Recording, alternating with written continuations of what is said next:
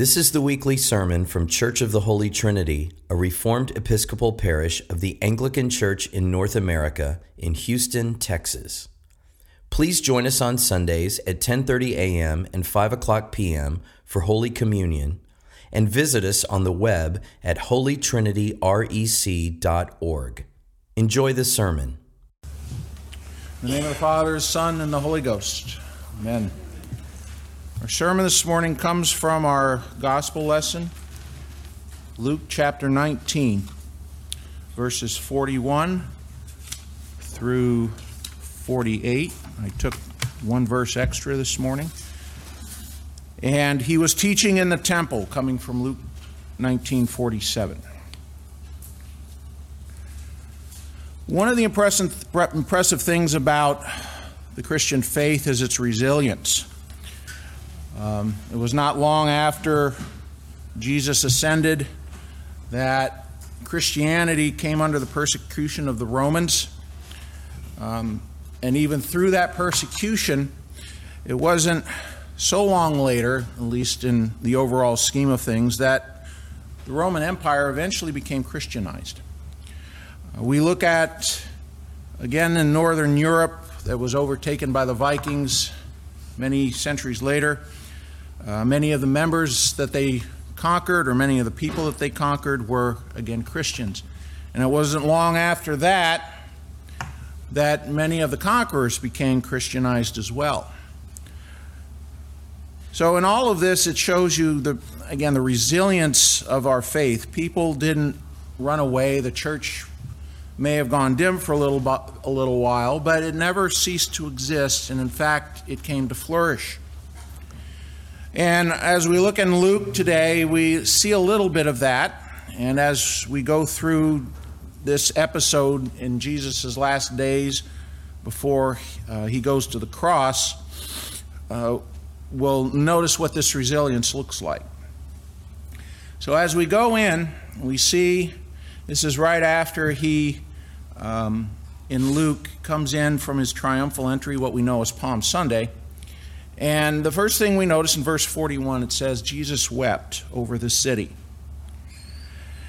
And we find this same uh, posture in various other places in Scripture. One place is in Matthew 23, uh, where we have Jesus saying, "O Jerusalem, O Jerusalem, I had wanted, I have wanted to gather you under your, uh, gather you under my arms as a chick, her, uh, as a hen her chicks, but you were unwilling." So we see that Jerusalem has this spot in Jesus' heart and God's heart, actually, because this was the city of God. It's the city of David. And this is where God decided to plant his temple. But we see, and as you go along, as you, as you noticed in the reading today, that Jesus goes immediately into this uh, prophecy of its eventual destruction. And Jesus knows what's going to happen, of course, him being God. And we notice a little bit of the personality of God Himself in His reaction. He weeps over it. He doesn't go out and boldly proclaim its ultimate destruction. He doesn't get his jollies out of it. He's not happy about it. And this is in keeping with God's character. I have no pleasure in the death of the wicked, but that the wicked turn from his way and live, which is found in Ezekiel 33. So, in Jesus' reaction to what Jerusalem is going to go through in the years to come, he notices and he weeps over the city. He's sad to see what is going to happen to it. But yet, something is going to happen to it. And as you go down in verse 42, he says, Would you have even, even you had known on this day the things that make for peace, but now they are hidden from your eyes? And this is a kind of a strange st- statement. Uh, we tend not to th- want to think that God would actually cover his message, but we find in other places in Scripture that this is actually the case. In fact, in Acts, in excuse me, in Luke 8, chapter 10 or verse 10, um, Jesus quotes Isaiah 6 9, in which he says that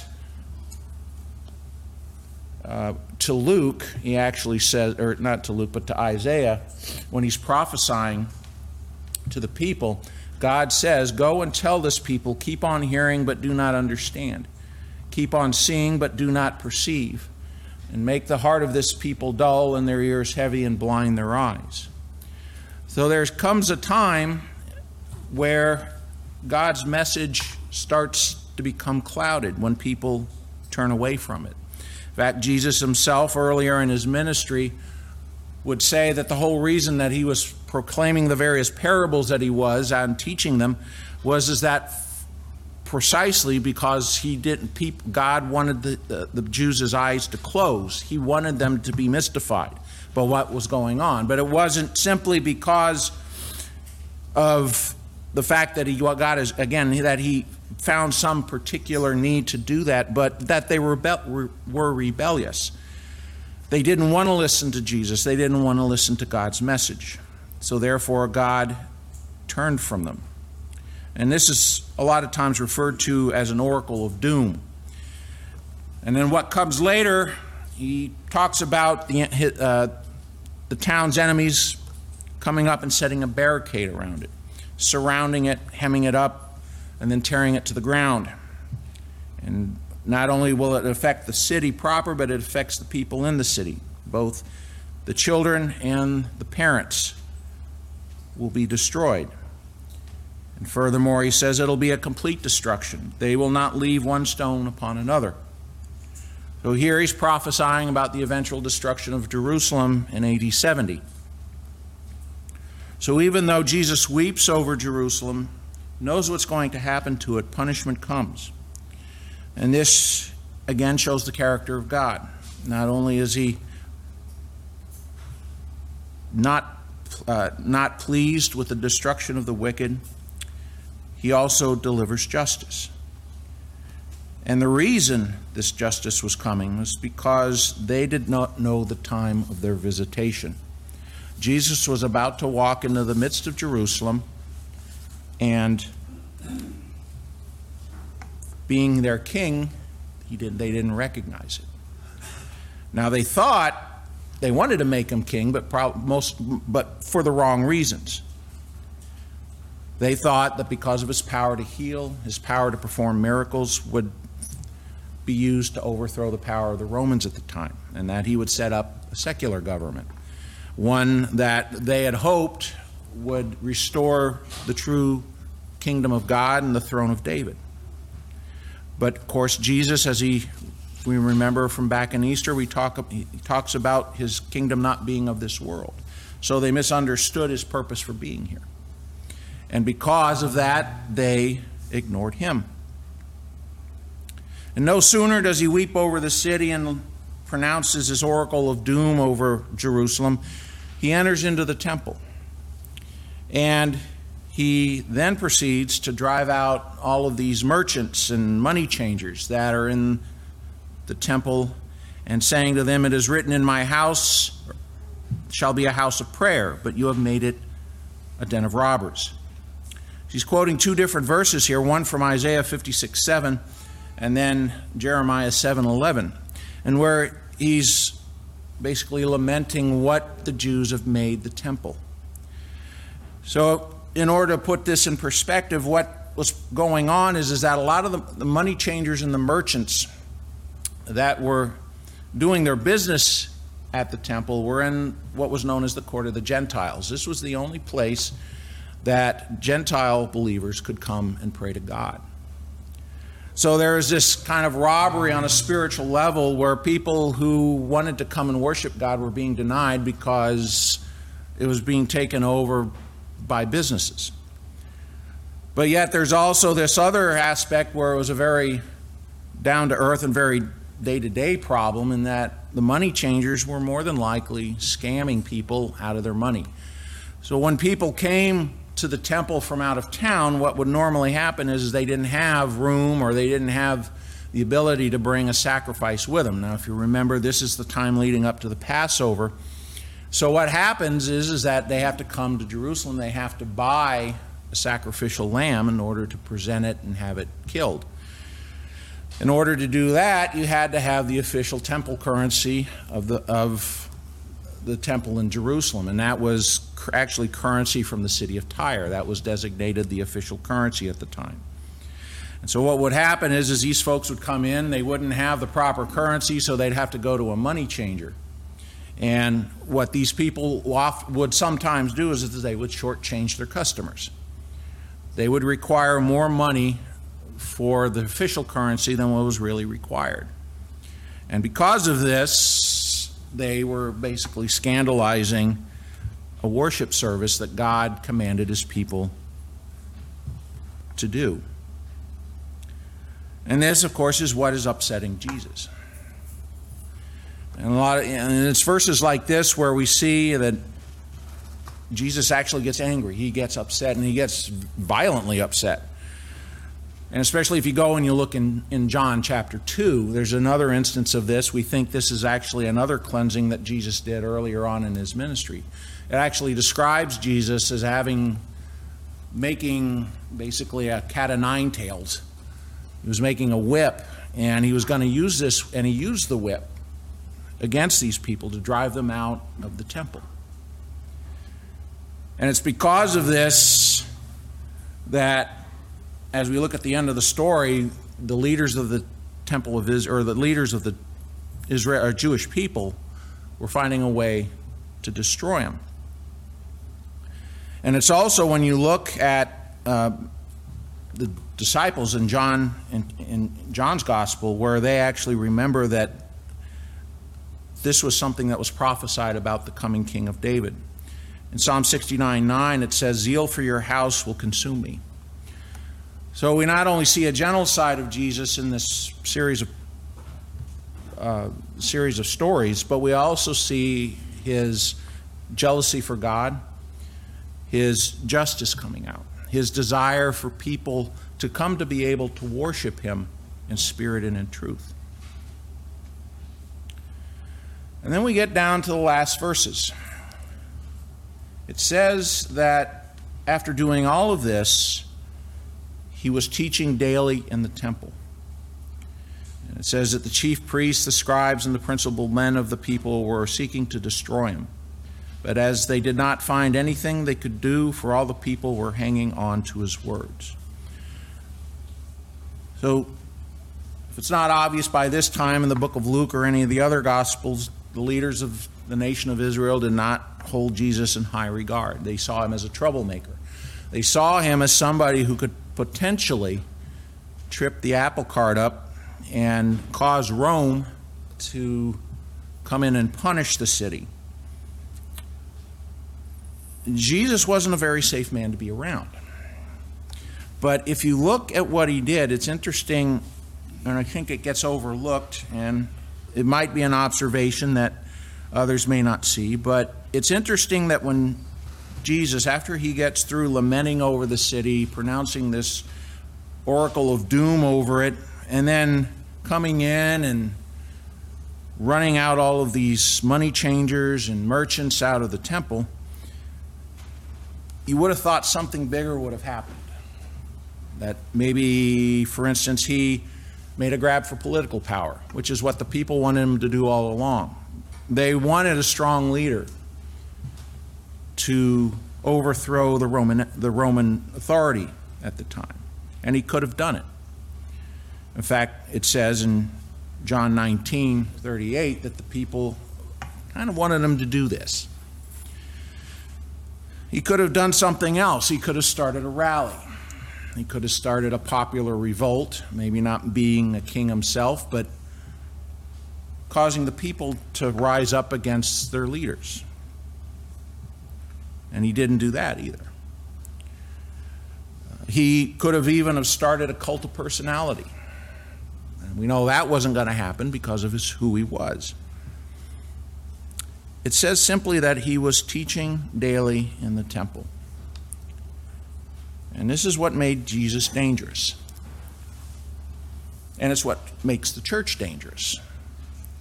A lot of times we think that our power comes from getting the right candidate into office, or it revolves around political power.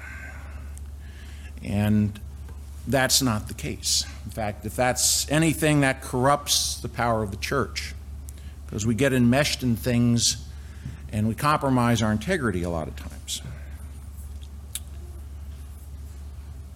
The odd thing, or the, the, the, thing that is so clear but yet so surprising, is, is that Jesus was simply faithful to his task of teaching, both in his role as the Son of God and his role as a rabbi. He remained faithful to the teachings of the Scripture. And it was by this means that we, as a church, were able to transform culture both in the Roman Empire, both in Europe, and one would say that we transform culture for the better because people who were once in darkness had seen a light, as it says in Isaiah, and that they understood, whereas before they were ignorant of the truth of the gospel. And this is the simple teaching day in and day out that actually expanded the church in its early days. They didn't have religious rallies, they didn't have political rallies. It was simply men and women traveling to and fro within an empire and simply teaching people about Christ. And that is what transformed an empire and continues to transform hearts even today.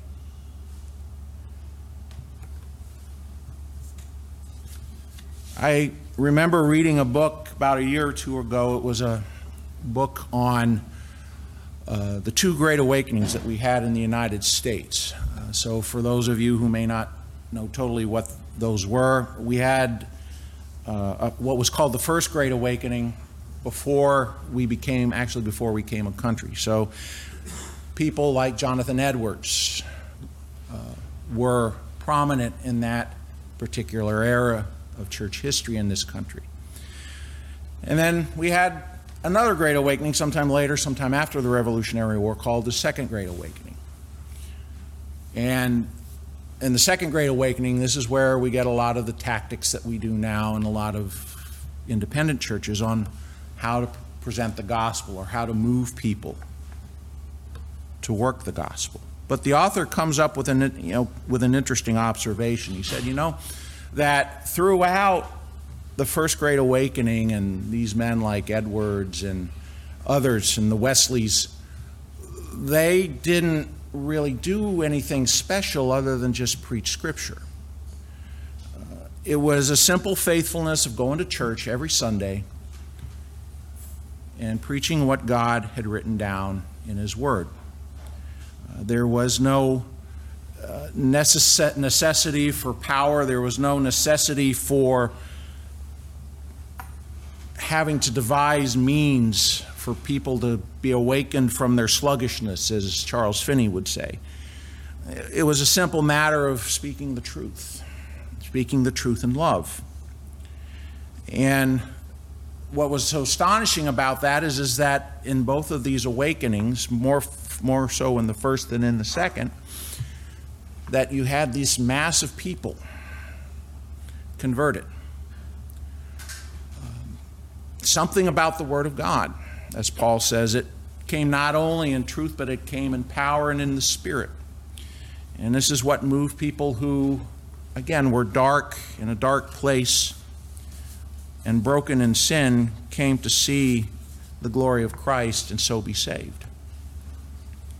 And this should challenge us as individuals that because of the message we have, that is the reason that makes us powerful. Because it's not our power, it's God's power. And